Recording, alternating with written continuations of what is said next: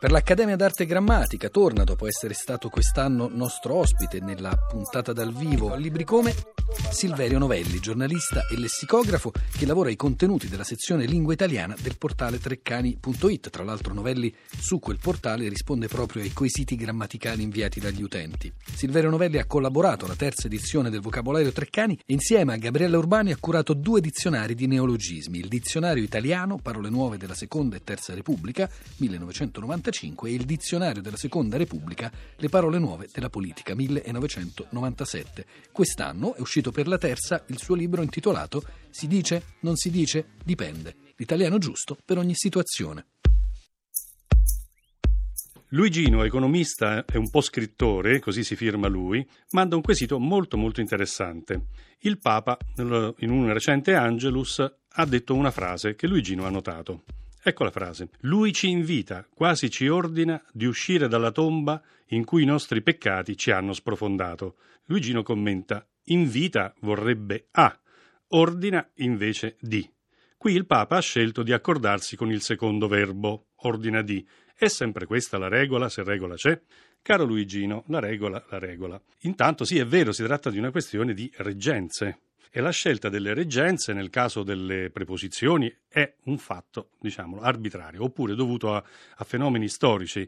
E proprio perché la logica c'entra poco o niente, la selezione delle preposizioni rette da un verbo o da altre parti del discorso costituisce un problema anche per noi italiani, ma, diciamolo, soprattutto per gli stranieri alle prese con la nostra lingua. E Papa Francesco è uno straniero per eccellenza, parla benissimo l'italiano, ma nel caso in questione coordina appunto le due forme verbali invita e ordina e fa reggere a tutte e due la stessa preposizione, cioè di.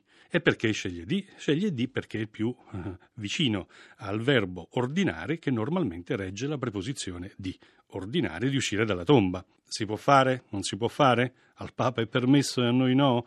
Secondo me nella lingua parlata può andare bene così, perché la logica e il senso anche più profondo dell'enunciato prevalgono sulla precisione sintattica. Altrimenti diciamo che per fare il preciso, il precisissimo oppure il precisino, scegliete voi, il Papa avrebbe dovuto sbrodolare la frase in un altro modo. Lui ci invita a uscire dalla tomba in cui i nostri peccati ci hanno sprofondato, quasi ci ordina di farlo.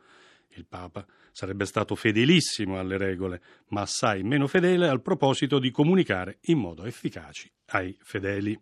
Secondo quesito, questo lo pone invece Ettore Nobis da Isola alla Spezia, che dice «Sono di ritorno dalla Svezia dopo 62 anni di permanenza. Complimenti». E il problema che lui si pone e ci pone è in svedese e in molte altre lingue la H è aspirata. In italiano invece non esiste, esiste soltanto nella scrittura. Ma come si pronuncia? Chiede Ettore. Ai.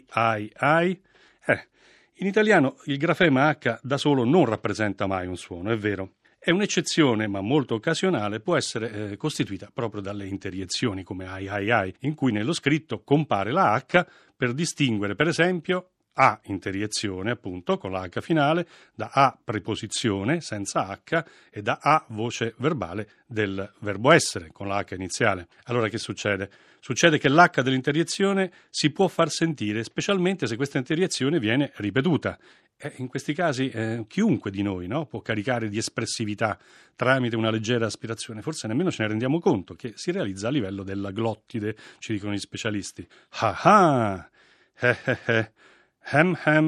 Ecco, ripeto, si tratta di una faccenda occasionale e non corrisponde ad alcuna regola. Se leggiamo per esempio il passo del 15° capitolo dei Promessi Sposi, in cui Renzo reagisce alla stretta dei 2 birri durante i tumulti del pane a Milano, possiamo davvero serenamente evitare l'aspirazione.